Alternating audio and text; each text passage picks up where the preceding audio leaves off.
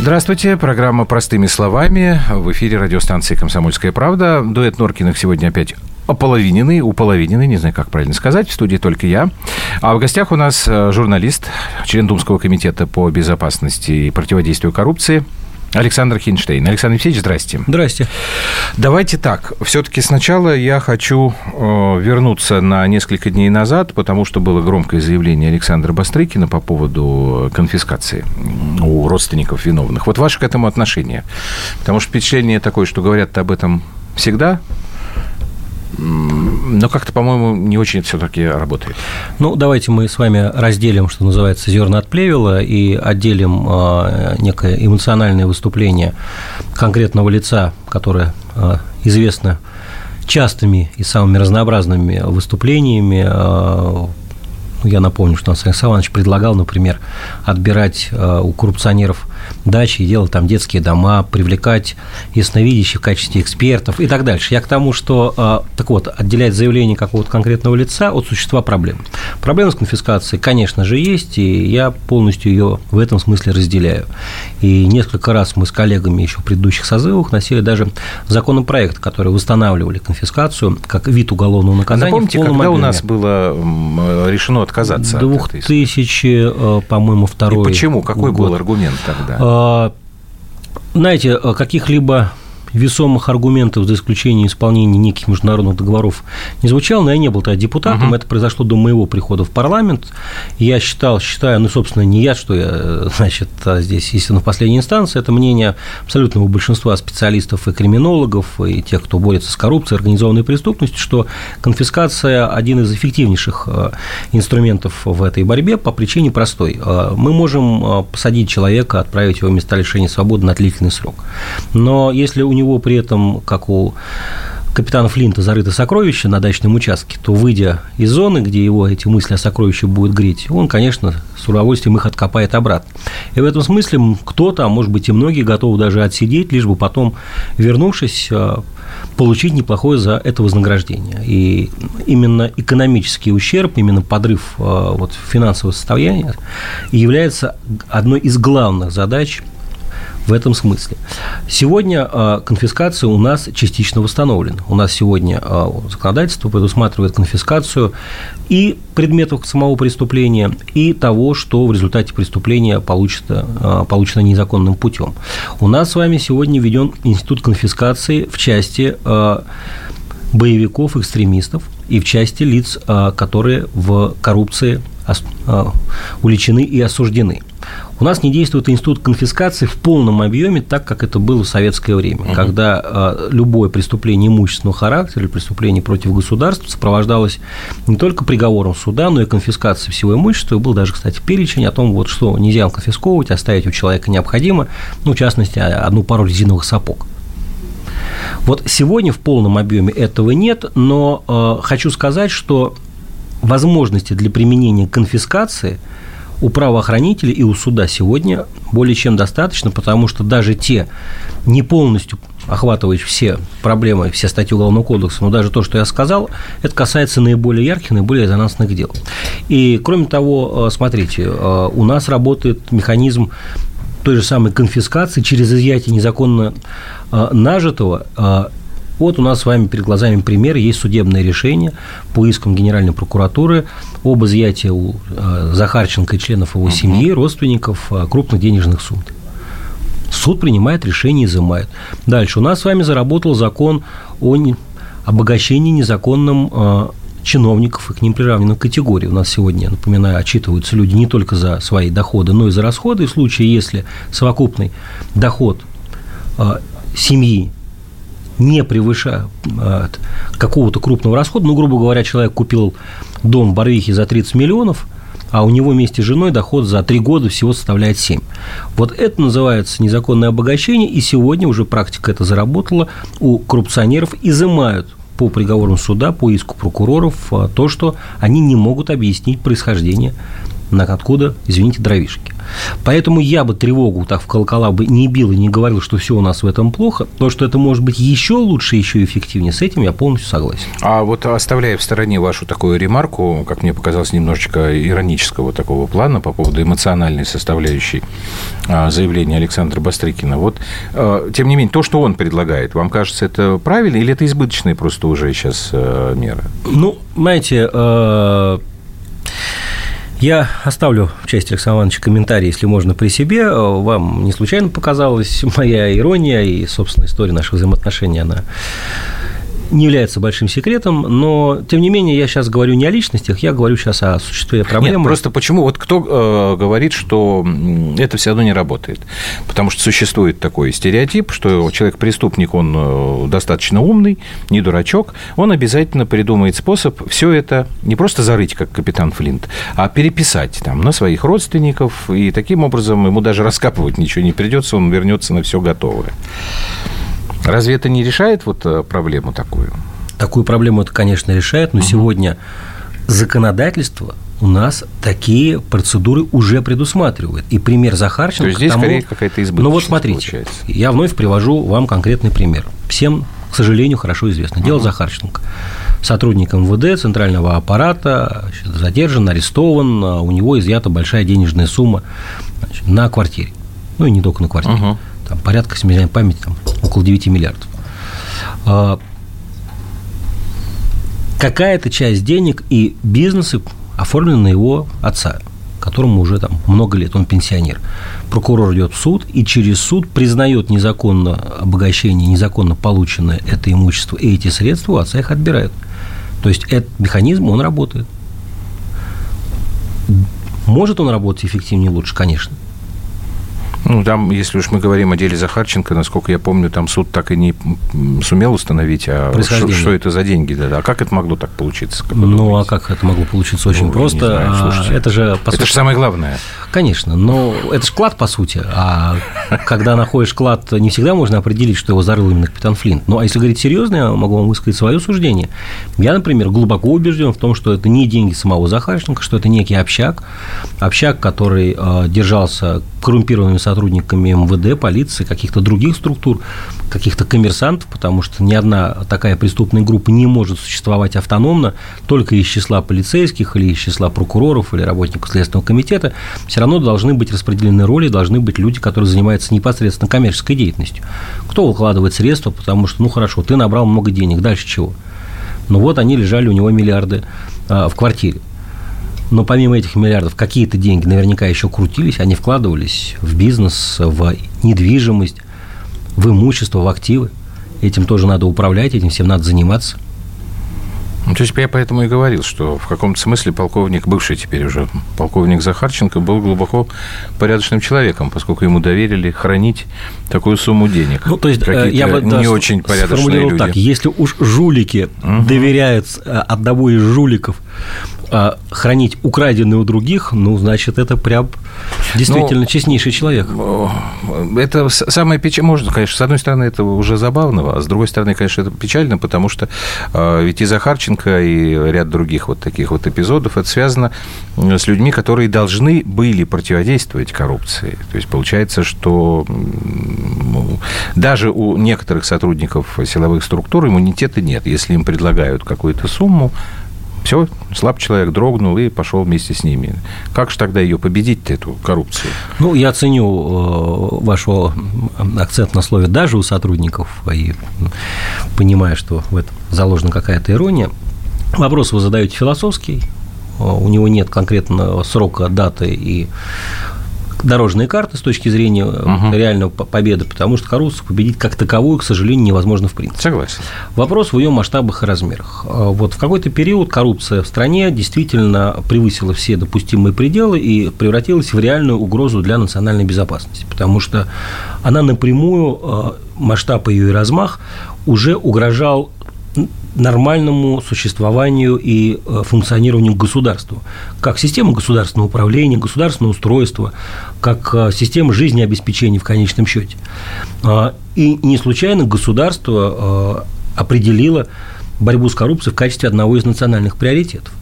И сегодня то, что происходило еще там, 15 лет тому назад, в том виде, в, той, в тех формах, как это было, просто невозможно. Хотя бы потому, что есть и достаточно активно развивается гражданское общество.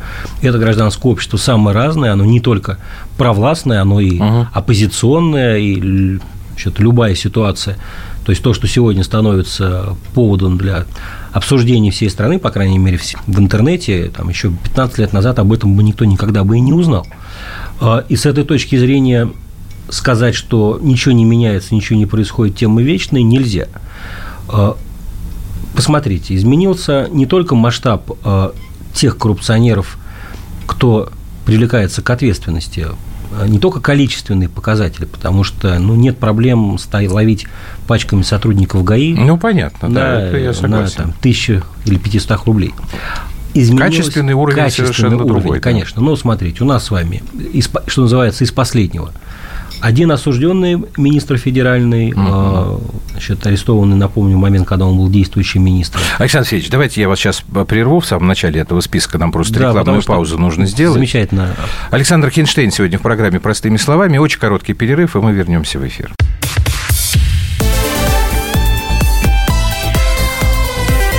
Простыми словами.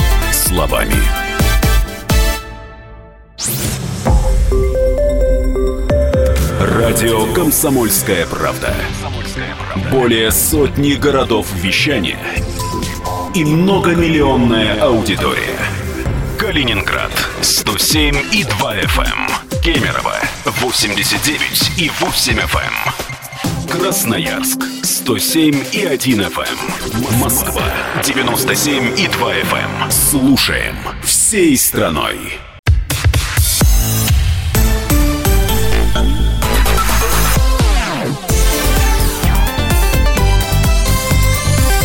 Простыми словами. Так мы продолжаем. Это программа «Простыми словами». Мы остановились на том, что наш гость сегодня, Александр Хинштейн, сказал, что вот изменился качественный уровень по борьбе с... Ну, есть анекдот, вы ты его наверняка слышали, вот как раз про это, как бывший полковник МВД Захарченко заходит в камеру, а там сидит бывший министр экономики э, Улюкаев. Говорит, за что сидишь? Говорит, за взятку. Сколько взял? Два миллиона. Гаишник, что ли? То есть вот, да, сейчас история коррупция, гаишник, врач, там, я не знаю, кто-то еще, это уже не рассматривается.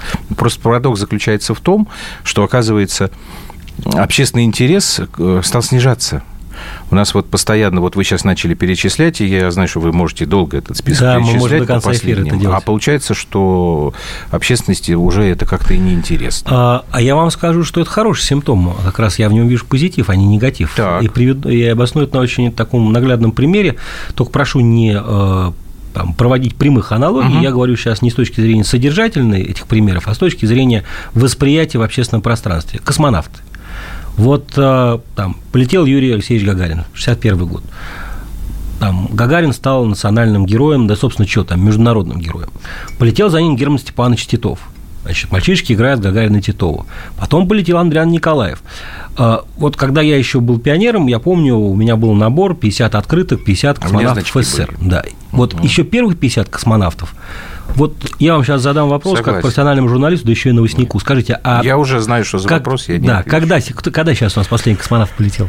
Я вот э, мне интересно, когда мы перестали э, вообще это осознавать. А вдруг просто, да, есть понимание, что над тобой кто-то все время там летает, кто-то что-то работает, это стало таким абсолютно будничным. Каким-то. То есть я не сравниваю, согласен, повторяя нет, вновь, согласен. космонавтов и коррупционеров, упаси я Господь, я не понимаю. провожу прямых каких-то аналогий, я говорю о том, что а, происходит привыкание.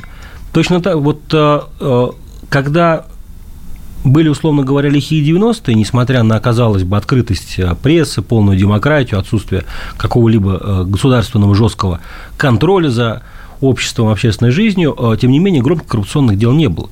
Я работал тогда активно в журналистике, именно в ее политико-криминальном направлении, и я помню все дела. Я вам скажу, что до суда не дошли практически самым громким делом, это было дело министра юстиции Ковалева, который в итоге получил 7 лет условно. Это было дело статистиков, а, председателя Госкомстата Скалин. А, все. То есть у нас руководителей, значит, губернаторов за все 90 было осуждено только два человека.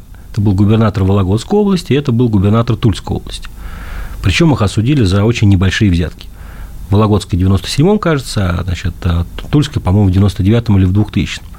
Количество арестованных осужденных мэров на тот момент, ну, я думаю, десятка три. Это о чем говорит? О том, что в 90-е э, меньше воровали и э, не было нечестных министров или генералов?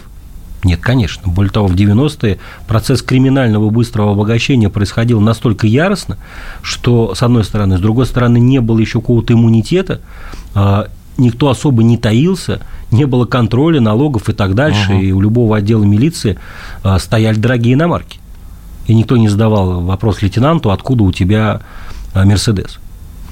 Так вот, тем не менее, несмотря на такую открытость прессы, свободу, демократию, либерализм и прочее, у нас серьезных коррупционных реализаций тогда не было, а те немногие дела, которые возбуждались, они на полпути разваливались или, или не доходили до суда. Или, как я уже сказал в истории с Ковалевым, 7 лет условно. И поэтому каждое громкое дело, каждый арест воспринимался как ну, своего рода мини-сенсация. Потом пришла путинская эпоха. И начались реальные посадки. И качество этих посадок, оно тоже возрастало. Я помню, когда министром внутренних дел стал Борис Грызлов. Это было в 2001 году, в апреле месяце. Я помню первую реализацию, которую проводила обновленный тогда ГУСБ, Главное управление собственной безопасности. Первая группа оборотней угу. под руководством подполковника Цурбоп Игнатова, значит, май 2001 года. И я сейчас, если напрягу память, могу вспомнить даже всех там генералов, которых начали, опять же, привлекать к ответственности. И вновь каждое из этих событий, оно было не рядовым.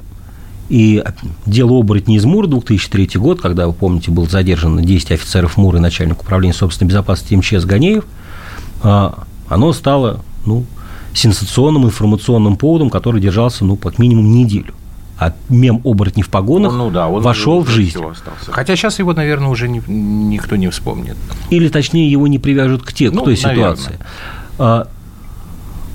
И опять, а сегодня, если я спрошу, там, сколько у нас а, руководителей высшего уровня и силовых структур находятся под за решеткой или осуждены, вы даже что не сможете э, перечислять мне эти фамилии, потому что их будет настолько много, что они действительно воспринимаются буднично. Это не значит, повторяю вновь, что стали больше э, совершать преступления по сравнению с предыдущим периодом. Чисто не там, где не мусорят, а чисто там, где убирают. Убирать стали лучше. А поскольку стали лучше убирать, то и такой оторопи, и э, инфоповод выражает журналистским Знаете, языком. какую штуку я э, тут как-то услышал? По-моему, это было, когда был задержан э, Михаил Абызов. А, не услышал, прочитал.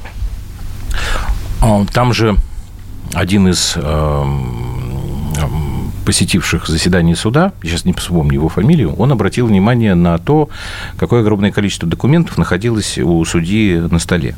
Человек, видимо, с опытом, он сказал, что, ну, говорит, обычно, когда мера пресечения еще только избирается, ну, у судьи там 2-3, там 5 листочков лежит. А здесь, говорит, целая папка лежала. Из чего он сделал вывод, что расследование шло очень долго и тщательно. Так вот, я прочитал такой комментарий, что у нас правоохранительная система, видимо, уже в какой-то момент, несколько лет назад, вышла на э, те необходимые э, параметры работы, когда она начинает уже работать автоматически. И вот эти вот коррупционные дела, в том числе, они уже, на самом деле, это же не за один день там, или не за два. Это большая работа, не вам мне рассказывать.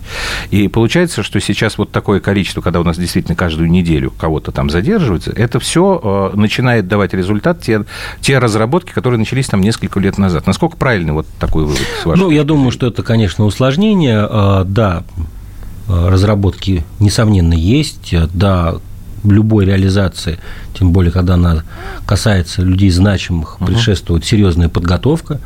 Но я соглашусь с тезисом, пожалуй, о том, что система а, перешла работать в некий автономный режим.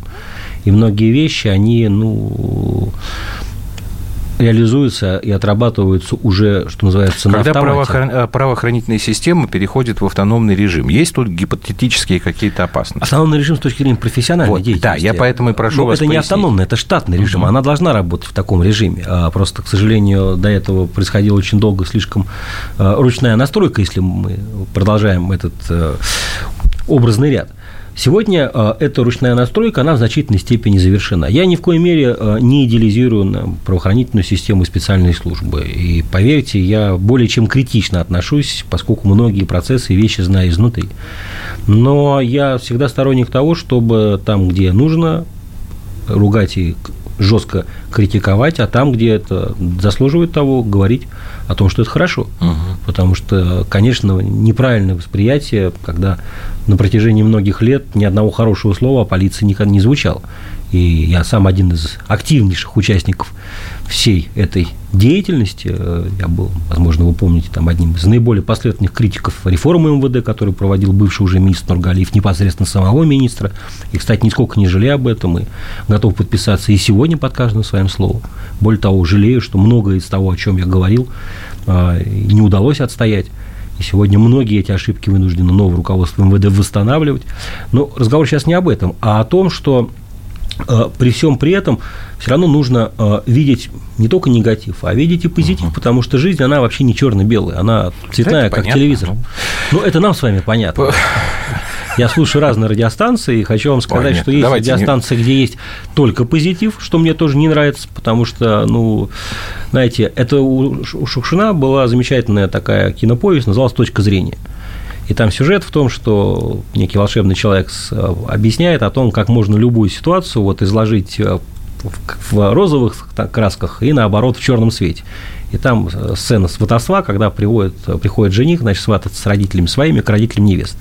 И вот сначала это святочная история в духе, значит, лупка а кубанские казахи, потом казаки, потом это, значит, чернушная история, а вот, ну, а потом эту палочку ломают, и в принципе, нормальное абсолютно человеческое бытие. Поэтому я вот за середину. Хорошо. А Осталась у нас минута, давайте мы потихоньку просто к другой немножко теме перейдем. А, если я правильно понимаю, вы, когда сейчас вот э, вернулись опять к депутатской работе, вы э, остановили, э, прекратили свою деятельность как советник главы Росгвардии, да, правильно? конечно. Да? А, вот я немножко хочу понять, что такое Росгвардия. Как вы это понимаете? Насколько это ведомство, эта структура выполняет свои задачи. Какие эти задачи? Давайте мы об этом уже тогда после короткой паузы. Сейчас будет у нас информационный выпуск в эфире «Комсомольской правды». Хорошо? Александр Хинштейн, журналист, депутат Государственной Думы, э, у нас сегодня в эфире. Мы продолжим минутки через две.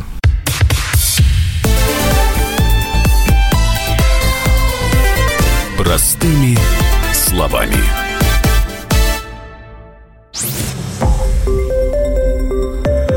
Радио «Комсомольская правда». Более сотни городов вещания и многомиллионная аудитория. Хабаровск 88 и 3 FM. Эм. Челябинск 95 и 3 FM. Эм. Барнаул 106 и 8 FM. Эм. Москва 97 и 2 FM. Слушаем всей страной.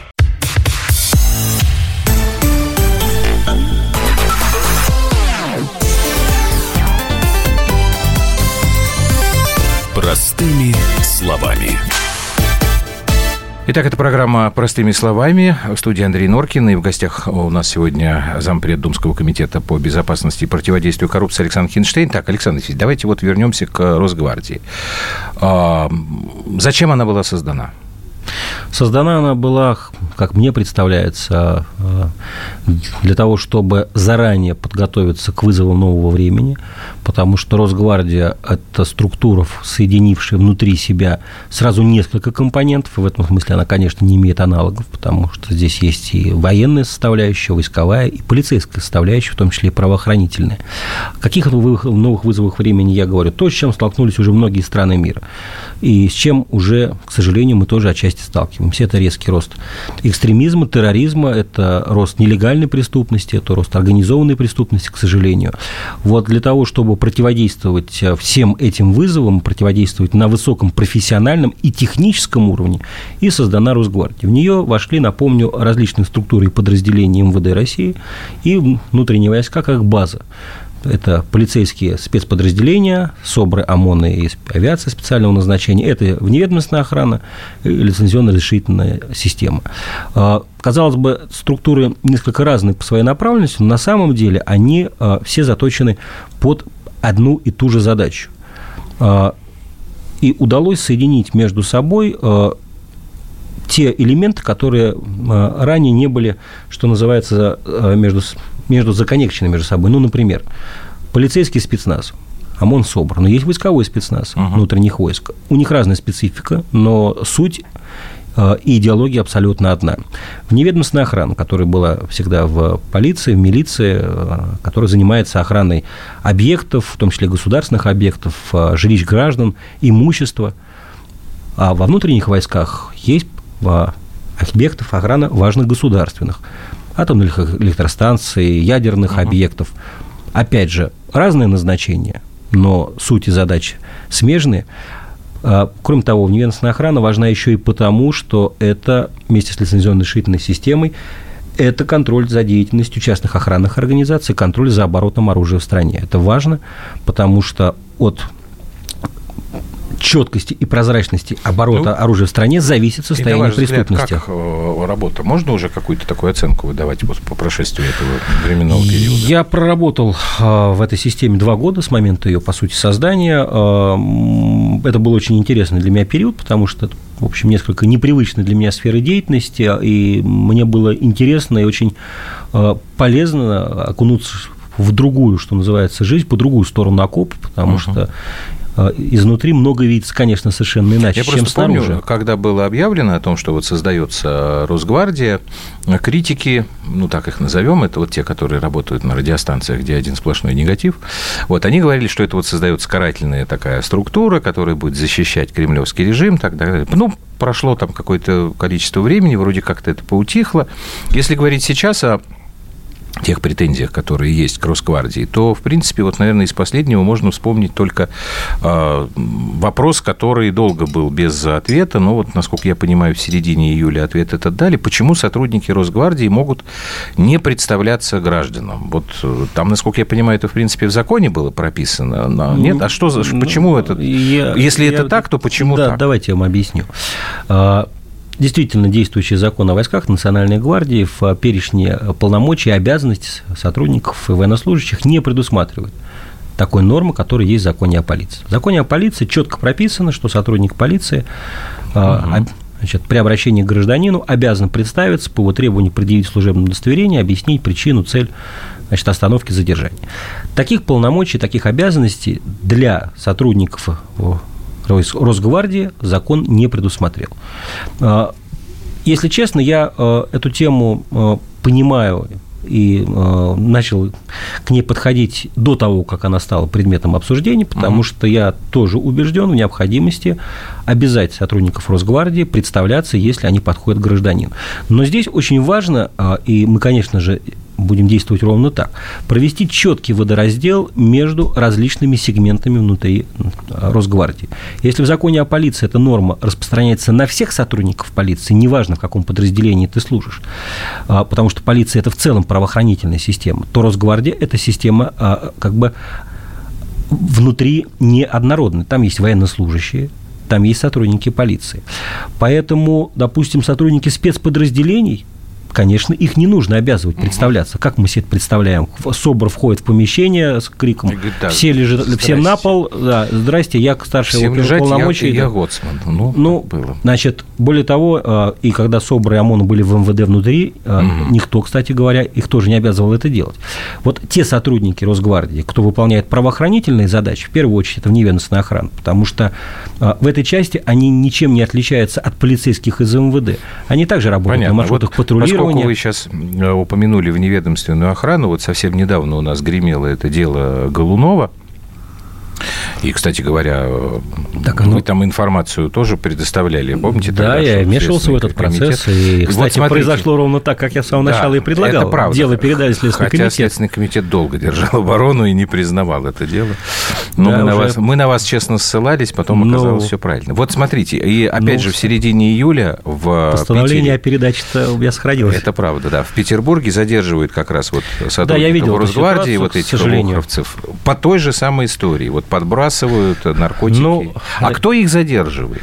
Их задерживали сотрудники собственной безопасности ГУМВД по Санкт-Петербургу. И, насколько мне известно, а, была подключена собственная безопасность Росгвардии. Так Я... что дело Голунова никого ничего не а, научило, что ли? Ну, послушайте, а что дело Голунова, оно первое дело, связанное с... Ну, слушайте, с таким резонансом. И с таким резонансом, с одной стороны, да, а с другой стороны, с каким, извините, выхлопом.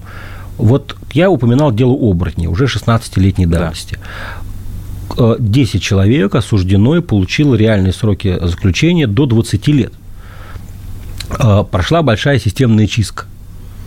Да, это результат. И после дела оборотней, я хорошо помню, значит, там в течение месяца сотрудники милиции боялись брать взятки, потому что не знали, откуда завтра кто появится. А кого у нас привлекли к ответственности по делу Голунова? Да, уволили двух генералов – каждый из которых, конечно же, э, и не знал, чего творят их подчиненные. Я разговаривал с, с Пучковым на тот момент, начальником МВД Западного округа, и он мне честно говорил, что он узнал об этом, об этой ситуации уже там по прошествии нескольких суток, и я, кстати говоря, склонен ему верить. Угу. Опять же, то, что их уволили, это правильно, они должны нести ответственность за действия своих подчиненных, но у нас до сегодняшнего дня никто не привлечен к уголовной ответственности. А почему? Это вопрос как раз э, к Следственному комитету. Я изначально, когда вся эта тема началась, и когда стали появляться публично первые сомнения, э, и в объективности сотрудников действий полиции, и в виновности самого Голунова, когда начались первые, извините, проколы информационные, я тогда обратился к прокуратуре с предложением, с одной стороны, изъять это дело из производства полицейского органа следственного с тем, чтобы избежать любой пристрастности, те, да, другие сотрудники другого подразделения, но в той же системе задерживали. Угу. И если есть какие-то подозрения, что наркотики подброшены, значит, разбираться в этом должны люди из другой системы. И Логично. предлагал я также провести доследственную проверку в отношении сотрудников а скажите полиции. мне, пожалуйста, это правда или нет, что вот эти четверо полицейских, которые вот в ОВД Западного округа, которые были уволены, они сами собираются в суд подавать? Я что-то такое слышал. Ну, я не знаю, мне трудно такой... сказать. Мне неизвестно, собираются То, что уголовных дел в их отношении нет, это я а, знаю, а, а вот я слышал, Смотрите, что здесь, они сами как бы Тут собираются. важен дьявол в деталях, и я вам скажу, так. что вот юридическая техника, она имеет значение. А, в отношении них не надо возбуждать уголовное дело отдельно сегодня Следственный комитет передан Генеральной прокуратурой в производство дело, возбужденное изначально по факту угу. обнаружения наркотиков у Голунова. Потому что наркотики-то никуда не исчезли. Изъята сначала одна а, партия наркотиков, потом на квартире другая. Значит, а, сами по себе наркотики обнаружены, уже состав преступления. В рамках этого дела, оно в производстве сегодня, повторяю, Следственного комитета, их центрального аппарата, а, они вполне могут определиться с виновностью и привлечь в рамках этого дела угу. к ответственности сотрудников полиции. Никаких проблем в этом нет. До сегодняшнего дня это не, этого не произошло. Почему, как, я не знаю. Я, мне известно о том, что прокуратурой Москвы проведена проверка, кстати, по моему обращению, э, законности оперативно-розыскных мероприятий в отношении Голунова реализованных. Проверка установила многочисленные и грубейшие нарушения законности в этой части. Проверка секретная, поскольку УРД – это секретная часть. Сейчас, извините, это у меня тут видео выскочило, которое Ничего. Так вот, угу. все, что связано с УРД, всегда грифовано, поэтому я угу. не буду распространяться. И даже, кстати, подтверждать, что я что-то знаю, а что там Хорошо, в проверке. Нет, я Но я просто констатирую сам факт, угу. что проверка на восьми листах, для понимания, в ГУМВД Москвы направлена именно о нарушениях законности. Поэтому это дело не может завершиться без привлечения к ответственности тех, кто принес наркотики потому что наркотики не из воздуха возникли. Ну, хотелось бы, чтобы этот э, извлеченный урок потом превратился в тенденцию. Вот сейчас просто э, вот этот, извините, технический брак, который у нас был, э, брак по звуку, это у меня на экране уже открылось видео, которое было снято в одной из ярославских колоний в исправительной колонии номер один. Это вот связано там с, с пытками. Это тоже продолжение истории. Это хотел бы, чтобы вы это тоже прокомментировали. Сейчас мы короткую очень паузу сделаем. Александр Хинштейн у нас сегодня в эфире. Вернемся через полторы минуты.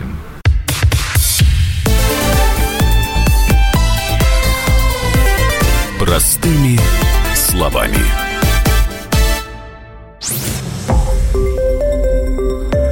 Радио «Комсомольская правда». Более сотни городов вещания и многомиллионная аудитория. Челябинск 95 и 3 FM. Керчь 103 и 6 FM. Красноярск 107 и 1 FM. Москва 97 и 2 FM. Слушаем всей страной.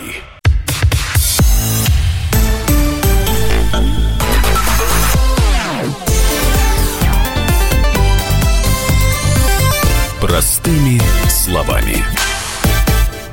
Итак, это программа «Простыми словами». Еще порядка 10 минут мы э, будем говорить. У нас сегодня в гостях Александр Хинштейн. Значит, Александр Алексеевич, вот то, что вылезло, это касается скандалов с пытками в Ярославской колонии, ВК номер один. Дело в том, что появились новые видео, сейчас я уж их не буду включать, чтобы они, э, звук этот не лез. Значит, сначала, насколько я помню, это было в марте была, опять же, служебная проверка после того, как были опубликованы вот эти видеокадры. Насколько я понимаю, пока там тоже нет решения, потому что идет э, проверка. Теперь появляются новые видеоматериалы, которые подтверждают, что как минимум то был не единичный случай. Значит, здесь тоже как бы нет пока тенденции.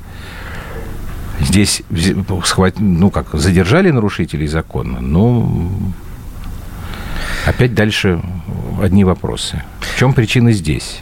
То есть уже в системе исполнения наказаний. Ну, э, я не очень хорошо знаю эту ситуацию, потому что я не занимался предметно. Угу. Но насколько я помню, уголовное дело там возбуждено. Привлечен ли кто-то по этому делу ну, к ответственности? У нас же э, мне так, подобные эпизоды, вот вообще если говорить про ФСИН, вот это одна сторона медали, да, это пытки. С другой стороны, это всякие эти цеповязы, которые жрут шашлыки, и это тоже никуда не... Это вообще не поддается никакому разумению. Что у нас в системе ФСИН происходит? Ну, система ФСИН такая же система правоохранительная, как и э, любая другая ее ветвь. Происходят там те же процессы, что происходит в той же полиции. Просто везде своя специфика, связанная с условиями службы.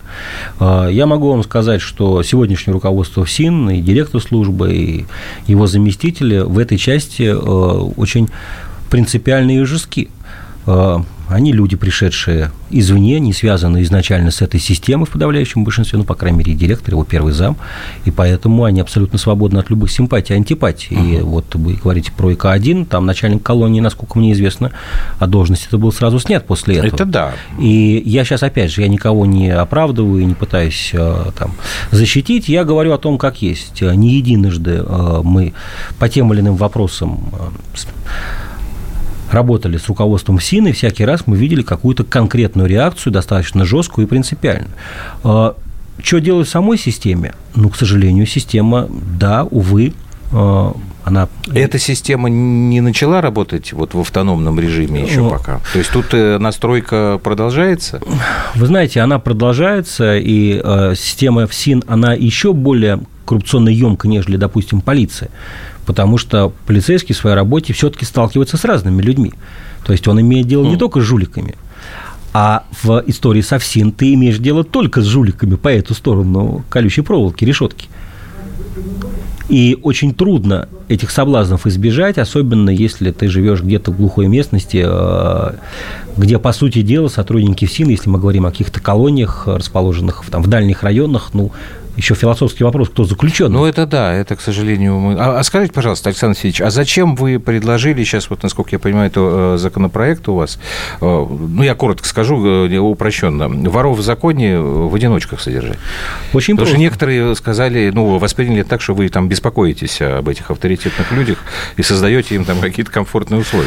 Ну, это абсолютно такой подход а, дилетантистский, а э, что на самом деле предлагается? Да, мы предлагаем содержать э, тех, кто осужден по новому составу преступлений, совсем недавно вступившему в силу, президентской инициативе, это ответственность за занятие э, лицом высшей должности преступной иерархии. Проще говоря, за то, что человек является вором в законе. Именно эта категория оперативного учета наиболее опасно и наиболее высокопоставлено в системе преступного мира. Преступление это отнесено к разряду особо тяжких, а, и практика сегодня в законодательстве уже есть, когда осужденный или арестованный по конкретным категориям дел преступлений содержится отдельно от других заключенных или осужденных или арестованных с тем, чтобы на них не оказывать влияние, не вовлекать их в свою преступную деятельность, uh-huh. не разлагать их дальше. У нас отдельно, допустим, содержатся экстремисты, у нас отдельно uh-huh. содержатся педофилы, у нас отдельно содержатся те лица, кому, заменено по жизни, э, кому расстрел был заменен длительным сроком заключения. То есть мы в этом смысле не предлагаем создать прецедент. Мы расширяем эту линейку, потому что человек, осужденный по такому составу, как э, занятие высшей должности преступной иерархии, это непростая фигура. Это действительно влиятельнейший человек в преступном мире. Все-таки вот эта вещь, которая мне никак я ее не могу уложить в понимании э, своем. А, я не знаю, может быть, тут массовая культура виновата, там кинематограф, книги. Вор в законе. То есть это человек, который очень часто находится на свободе, но все, в том числе правоохранительные органы, прекрасно знают, что это преступник. Более того, это вот действительно влиятельный преступник. История там деда Хасана какого-нибудь там, да, тянется до сих пор, потому что... А почему так получается, что вроде как вор в законе, вы знаете, что это преступник, вы там работник полиции, там, следственных органов, но вы его не сажаете в тюрьму. Может быть, дилетантский какой-то вопрос, но я бы хотел, чтобы вы на него ответили. Конечно, отвечу с удовольствием, потому что уже упомянутая мной новая статья Уголовного кодекса 210.1. Это, вот это высшее положение преступной иерархии. Абсолютно. Да? Так вот, именно этот состав и введен был в законодательстве для того, чтобы привлекать к ответственности а, преступных авторитетов. В чем проблема? А, зачастую эти лица не совершают преступления самостоятельно. Так. Они очень просто. Нет, я говорю так, это а, я так, как бы, да. извините, угу. я слышал. Они, да, они э, осуществляют какое-то общее руководство, но они сами никого не убивают, они сами не грабят, они даже зачастую не дают прямых указаний, от их лица действуют э, какие-то э, члены групп или сообщества рангом пониже. Прямых показаний на них арестованные, как правило, тоже не дают, потому что боятся за свою жизнь. Угу. Доказать, что человек э, преступник, что он не Усаян, а дед Хасан, с точки зрения уголовно-процессуального законодательства, очень и очень тяжело. Хотя я называл эти цифры, у меня их нет под рукой, но вот интернет перед вами, вы можете их найти. Я называл цифры, какое количество воров в законе находится в местах лишения свободы, угу. и какое количество воров в законе выдворено за пределы Российской Федерации. На память выдворено порядка ну, 50 да, человек, много. и в местах лишения находится порядка 70. А, при этом все лиц такой категории, конечно же, находятся на строгом оперативном учете.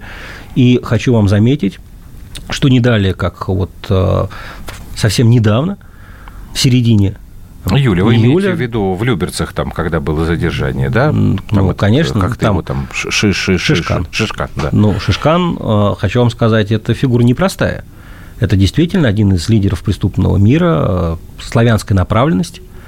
Э, это человек, которого, наверное, не без основания считали смотрящим за Московской областью, угу. за одним из ключевых регионов России, и его задержание по этому же, кстати говоря, составу 210.1 Уголовного кодекса, это очень серьезный сигнал, потому что когда принимали состав, я слышал многие скептические отклики, да нет, да она не заработает. Это, э, Шишкана – это второй. Первый уже у нас по этому делу, что называется, пошел и дальше, уверен, эта статья будет работать. А вот когда она будет работать, и, кстати, для того, чтобы доказать, там не нужен факт совершения лицом преступления непосредственно. По сути, если человек себя признает таковым, и на прямой вопрос, вор в законе ты Но ну, или нет, он отвечает вот, «да». Нет, с точки зрения правоохранителей, это расследовательская работа, там следователь приходит к выводу, что да, этот человек вот занял высшую ступень. Ну, нет, конечно. Или это когда его там, как это, коронуют, да, вот там вором в законе, то есть это с их, с их стороны приходит вот эта вот информация. Ну, конечно, такого рода э, дела, это в первую очередь реализация оперативных материалов, да. и ключевую роль здесь играет, конечно, оперативные службы, потому что доказать можно раз разными способами, э, в том числе и при помощи так называемых средств объективного контроля, то есть записи разговоров, ага. Э, фиксация встреч, переговоров, которые это подтверждают.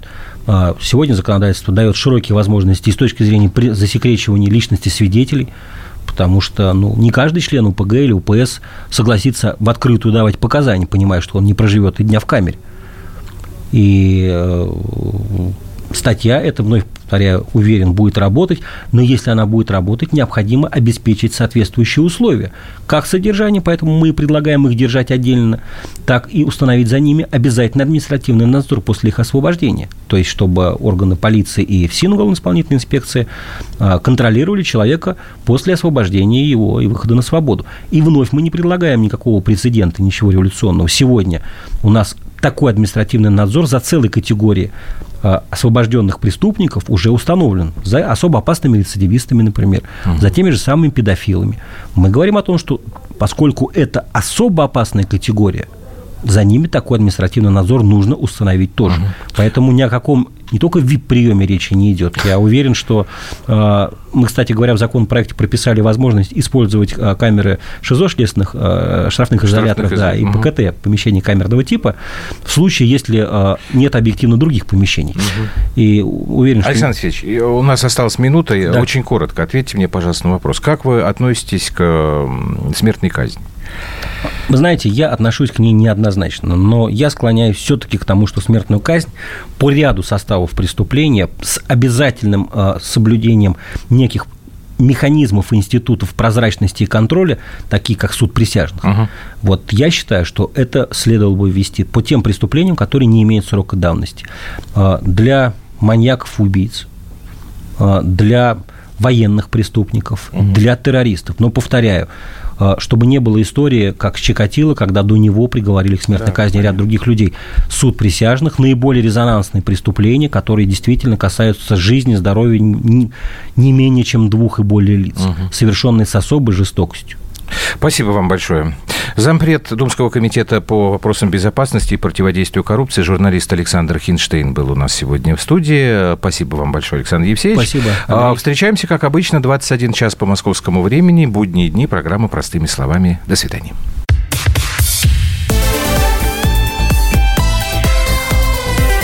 Простыми словами. Радио «Комсомольская правда». Более сотни городов вещания и многомиллионная аудитория. Барнаул 106 и 8 FM. Эм. Новосибирск 98 и 3 FM. Эм. Абакан 105 и 3 FM. Эм. Москва 97 и 2 FM. Слушаем всей страной.